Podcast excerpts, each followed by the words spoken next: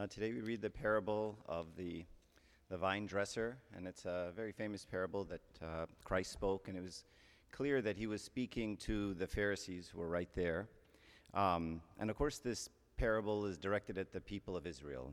Um, the Jews, despite God sending them so many prophets, um, they would just uh, shame and abuse these prophets. Uh, and then, even after sending his prophets, he sent his son and then Christ was basically predicting what was going to happen to him that he sent his son, they killed the son, um, and eventually never actually produced any, any fruit.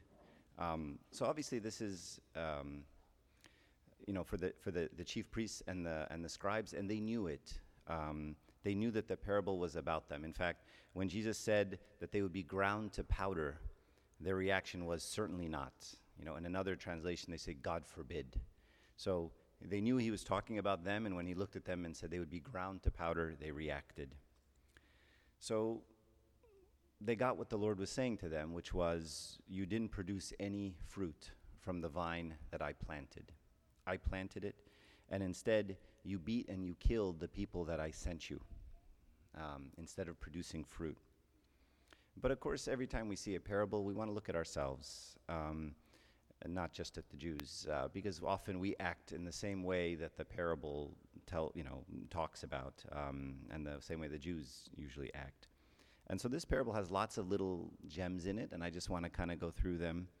Um, a certain man planted a vineyard, leased it to vine dressers, and went into a far country for a long time.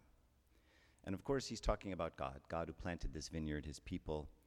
Um, and it's a little bit strange that it says that God went into a far country, that he's no longer with us. That's kind of strange. Where would, where would God go? Clearly, God didn't disappear. Um, and St. Uh, St. Cyril, the, the pillar of faith, meditates on this, and he says that it's not that God was gone, it's that the people felt he was gone. They felt he was absent. And this, of course, affects the way people act. Um, when I feel like God isn't around, I act differently right, in the shadows, in our hearts, when no one can see, we act in a different way when we don't see people and when we don't feel God's presence. Um, Elijah used to have this, this great thing that he would say, As the Lord of hosts lives before whom I, inst- whom, for whom I stand, I will surely present myself to him today. As the Lord of hosts lives before whom I stand. So his pr- the presence of God was always before Elijah's face. He always felt that presence. And, and that's an important lesson uh, for us. When, when, we, when we feel that presence of God and we feel the presence of Him standing before us, it, it makes us act differently. So, next we read that they beat the servants and even killed the son. Why? Why would you do that? Why would you beat up the servants of the vineyards, the owner's vineyard, the owner of the vineyard? So it must be the case that they considered them enemies. They must have seen these servants and the son, and they considered them enemies. So, who's the enemy? And I kind of want to talk about this for a bit. This concept is sometimes a bit fuzzy to me. So, obviously, someone who does something to me, right? That's an enemy, right? He attacks me, he hurts me, he stabs me with a sword, he blows up my house, he attacks my village, right? These are the enemies that we think of when we think of enemies. You know, he does something to my family, he steals from me, he mugs me, he attacks me somehow. Okay, so that's kind of the first level of enemy, right? That, that physical enemy, the people that do things to me that way. But frankly, there just aren't a lot of people out there trying to kill us these days, right? Or blow up our houses. We live in the United States, we live in Orange County, it's 2021, and there aren't a lot of people out there with swords trying to get us. So it's, it's, it's pretty tame. So in today's era, who's the enemy? Well, it could be now someone who gossips about me, judges me, controls me, shames me, posts about me, attacks me in some way personally, accuses me. So that's kind of another level of enemy. And they're still doing something to me, but at least it's not physical. But what about someone who thinks differently than me? What about that enemy? Can I hate someone who just thinks differently than I do? Not because they've done anything to me, but just because of the way they think. Sure. Right? Do, do Republicans hate Democrats? Right? If I'm a if I'm a Trump supporter and you're a Democrat, how do you feel about me? Right? Or I'm a lib- or you're a liberal and I'm a Republican, how do you feel? Is there hatred there? Do people consider them enemies? Yeah. And what about the the person who chooses to live, live their life differently than me? Can an enemy, enemy be someone who's a different religion? A Muslim, a Mormon, Jehovah's Witness, a Protestant, someone who's trying to take our kids? Do people consider them enemies? Sure. Go to Ireland, the Catholics have been fighting the Protestants for a couple hundred years, like fighting with like guns. So they for sure consider each other enemies. And what about the person who's choose the life of sin? Can a murderer, someone who's immoral, be my enemy just because of the life they've chosen? What if it's no one I know? What if they've done nothing to me, but I know that they're a racist, they're a bigot, they, they practice sexual acts that I don't see appropriate? Can those people consider, be considered my enemy?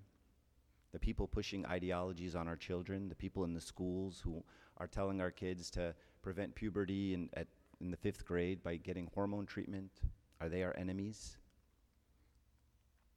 Can the enemy even be closer than that? Can it be your husband? Can it be your wife? Can the enemy be someone that close to me? A good friend? My children? My neighbor? Your boss? In service, even in the church, sometimes we, we have enemies in the church, right? Can the Amin al Khidma be the enemy? Can the Abuna be the enemy? Even higher, can the archdeacon be the enemy? Right? So there are lots of enemies. In fact, we had a neighbor uh, move out like six months ago, and their dog barked all night. And I'll tell you what, if I could have done something, I would have. As a, as a side note, Mother Teresa has this great quote. I, I found it while I was preparing this. I want you to be concerned about your next door neighbor. Do you know your next door neighbor? I laughed when I read that because I was like, yeah, I want to kill him. Um, so it, it turns out we have a lot of enemies. And how did the Jews handle the enemies in this parable again? They beat them, shamefully treated them, wounded them, cast them out, and eventually killed them. Silly Jews. Right? And I can stand back and I can judge the Jews all day, can I?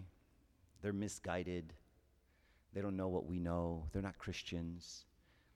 But to be honest, this list sounds like a lot of the stuff I do to my enemies beat them, shamefully treat them, wound them, cast them out. I haven't killed anybody yet, but. And then Christ comes along and he says, Love your enemies.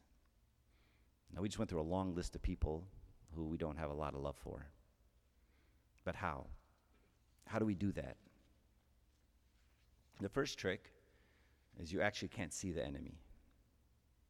You can't see him. The human being that's in front of you, doing all the things to you that I just mentioned, it turns out they're not the enemy.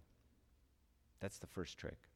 St. Paul says in Ephesians, For we do not wrestle against flesh and blood, but against principalities, against powers, against the rulers of the darkness of this age, against spiritual hosts of wickedness in the heavenly places. So who's the enemy? It's the demons. A different translation, and I'll read it again because I think it's worth reading. The warfare we're engaged in, you see, isn't against flesh and blood. It's against the leaders, against the authorities, against the powers that rule the world in this dark age, against the wicked spiritual elements in the heavenly places. So it turns out flesh and blood isn't the enemy. People aren't the enemy. It's Satan. He is the, ultimately the enemy. He's the person who attacks humans through each other. In the, in the, you know, the very famous book you've all read about the paradise of the fathers, in Arabic, Bustan Ruhban, something we, it's kind of our, our, our, our second Bible, if you will. There's this wonderful quote If you see your brother falling into a great sin, say without hesitation, I curse you, Satan. My brother is not to blame. Wow. This is the, this is the Bustan. This is the, the paradise of the fathers. This is the, the hardcore monks. I'll read it again. If you see your brother falling into sin, say without hesitation, I curse on you, Satan. My brother is not to blame. Look at the spirit. You see someone messing up, and instead of posting about them, shaming them, attacking them, letting everyone know what they did wrong, talking about them, it says, I curse you, Satan. My brother is not to blame. Wow. St. John of Kronstadt has this very little short saying, and it's the, to me the secret of loving your brother. Never confuse the person formed in the image of God with the evil that is in them. Never confuse the person who is formed in the image of God with the evil that is in them. So you see, that's the secret. You see Satan, not the person. You see the reality of the situation. The person is a puppet, and he's being manipulated or she's being manipulated by Satan, as we all are, all the time. So, my love for people has to come from the fact that I see the image of God in them. I see them as my brothers. Right? Once we accept God as our Father, we have to accept all of you. I accept all of you as my siblings. If God's my dad and you're his sons and I'm adopted, we're all brothers and sisters. Mother Teresa says, "Today if we have today if we have no peace, it is because we have forgotten that we belong to each other. That man, that woman, that child is my brother or my sister. If everyone could see the image of God in his neighbor, do you think we would still need tanks and generals?" So she's basically saying there'd be no war if we saw the image of God in each other. So the gospel tells us love God with all your heart and with all your mind and with all your strength, and love your neighbor as yourself. And it's that second part that we just don't focus on enough. We're all about the I love God thing. But the love your neighbor as yourself, that one's a bit harder, right? Because the neighbor, they're ugly, they're broken, they're sinful, they're messed up. We all are. Elder Porphyrios has this really wonderful story. He was an old man and he took confessions all the time. He was a confession father in the church, and he would take confessions for 15 hours a day sometimes. And his disciples, he was an old man, and his disciples would beg him, Father, rest. You're, you're, you're killing yourself. You can't take confessions for 15 hours. And there's people out the door, and he would insist on taking confessions. And one time he turned to his disciples and he said something to them that just blows my mind. He says, If I can't take these people with me to heaven, then I don't want to go. If I can't take these people with me to heaven, then I don't want to go. Wow. Do You want to talk about love for your neighbor? That's, that's, that's almost, I, I love them more than I, than I want to be with God. I don't want to be with God if I can't be with them and if they're not there with me. That spirit, the fear, the love of everyone else to the point of wanting their salvation, it's amazing. And I'll skip this story. It's a long one, but maybe I'll read it at the end. Okay. All right, so the vine dressers beat him and sent him away empty handed. And again he sent another servant, and they beat him also, treated him shamefully, and sent him away empty handed. So, why did they send him away empty handed? Do you think they had a bunch of fruit and they said, Nah, I don't want to share? I mean, he's leasing in the, in the, in the parable, it says he leased it to the vine, to, the, to these guys, right? So, why did they send him away empty handed? Because there was no fruit, there's nothing to give. The Jews were unable to generate fruit from the vineyard.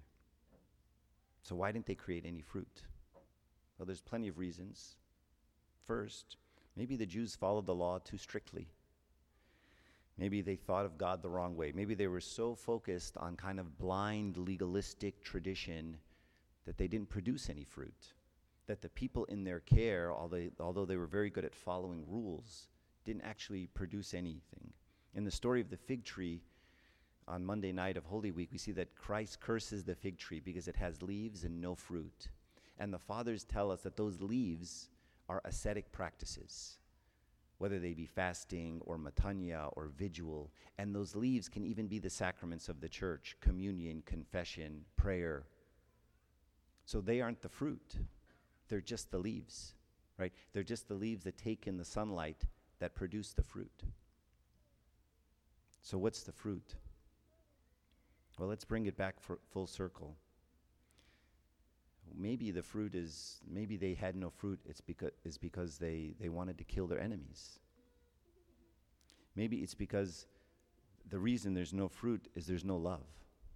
Because when they see an enemy, they wanted to kill them. There's no fruit in that.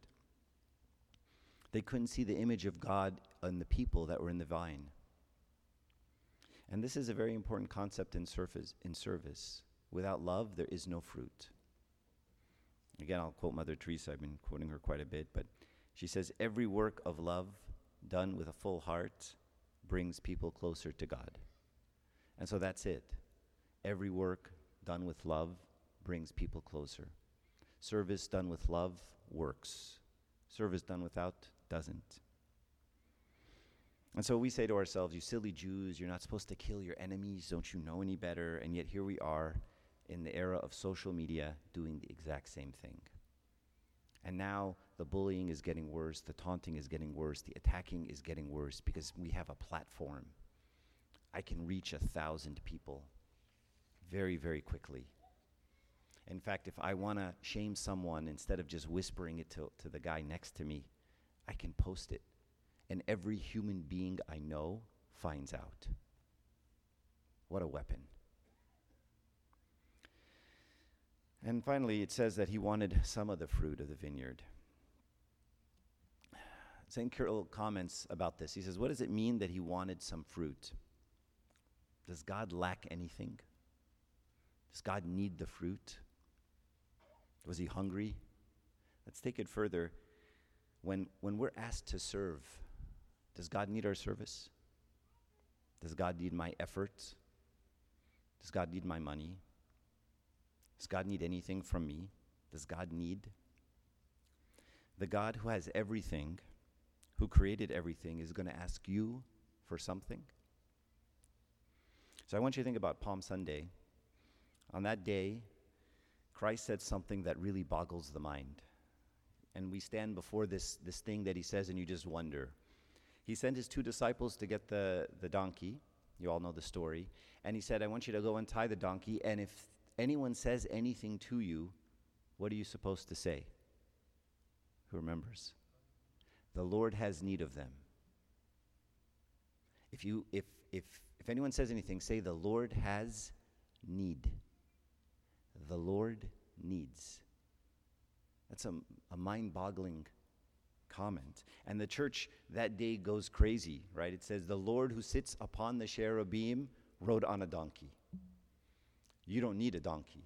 You ride above the cherubim. And we, we say this over and over in the hymnology, right? Why? Because it boggles the mind that he needed the donkey. So there must be something else. What does the Lord need? Why did he want fruit? What is the fruit? So there must be a mystery here, and there is. God wants to raise man to participate with him, to participate in God's glory, to be a partaker of the divine nature. It's like God wants me to be a partner, not a slave, not a servant, not just a son, but a partner. He wants me to be a part. It's like when you start a little tiny company and then some very large company comes and says, Hey, do you want to join, be partners? We can be 50 50. Right? You, you develop one little app on your phone, and all of a sudden, IBM and Microsoft and Google all come and say, You know, let's be 50 50 partners. And you're like, Really? You, you're Google. I'm just a guy. And like, yeah, we're going to be total partners. And God comes and He asks for the same. He says, Give me a little of yours, and I'll give you mine. Give me some of yours, and I'll give you all of mine. And you think that's not a good deal, because who always wins in that deal?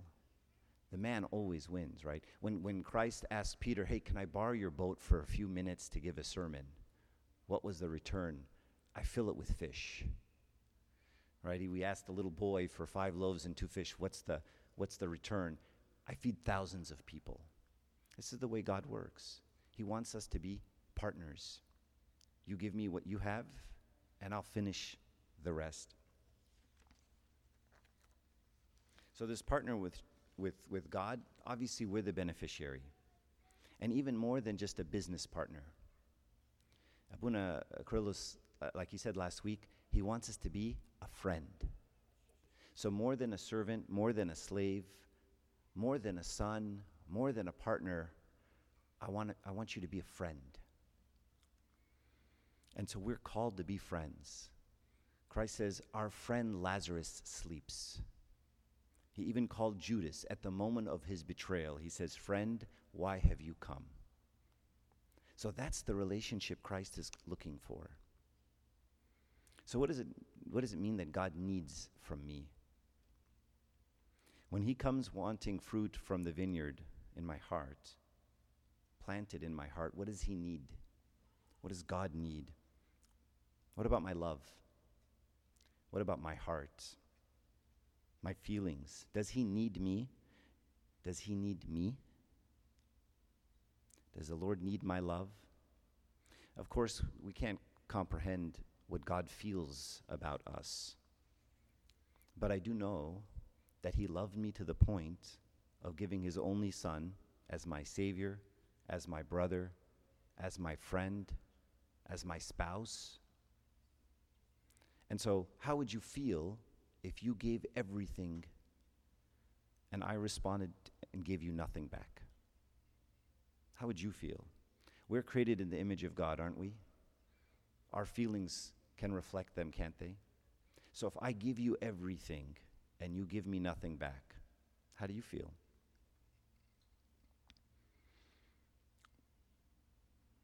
St. Therese says, How would a husband think who, who, when asking his wife, Do you love me?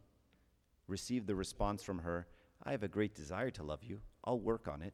I hope one day to achieve it when I have more time or when I feel like giving back to you.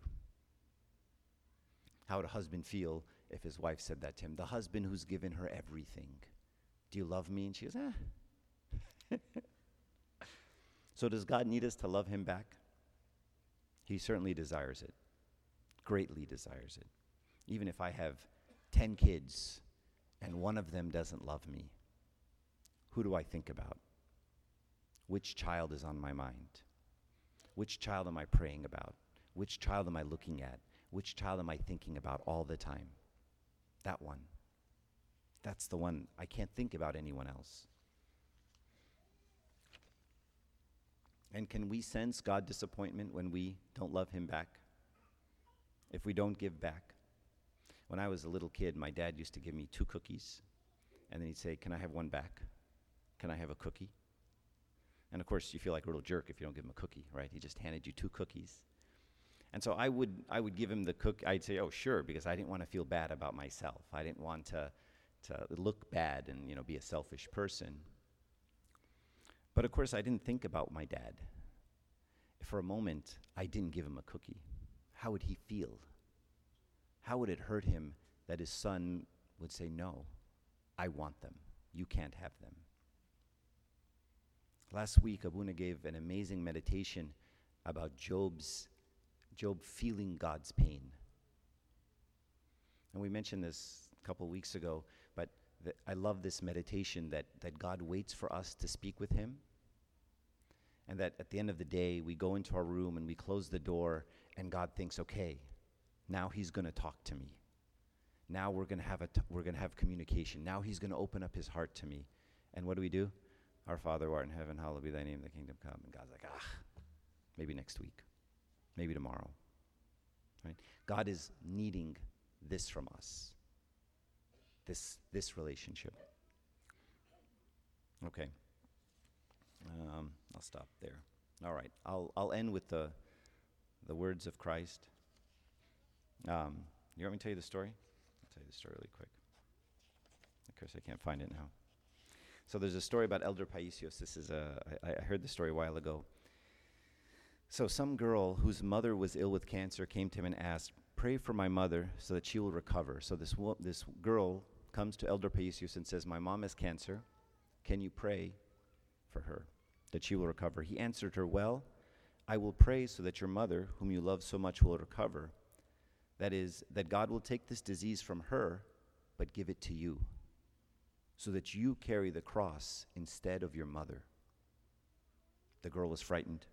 Father, what are you saying? I asked you to pray for my mother so that she will recover. Okay, yes, she'll recover, but may God give this disease to you. It will be better. You can deal with it. You're stronger. You're younger. No, Father. May my mother recover and no one get sick instead. But my child, how then can we show our love?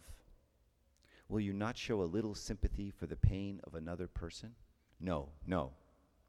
Okay, listen. This is what we will do. Let your mother recover, and you and I will share this cancer, half for you and half for me. Father, I ask you, listen to me. Can I pray that my mother will be completely cured and that he, we will all be healthy? But don't you want to learn to love at least a little bit? I already love her. For her, I am dying. How do you die for her? You get a little cancer, and I'll take most of the cancer for myself. And your mother will be cured. Interesting. So, Elder Paisios was giving her a little bit of a test. She's saying, I love my mom. And he was kind of poking at the word love. Do you? Do you really love her? And he said, Take her cancer. And it's like, I don't love her that much. And then he even said, I'll take half and you take half. And in my, in my heart, I thoroughly believe he would have taken the other half.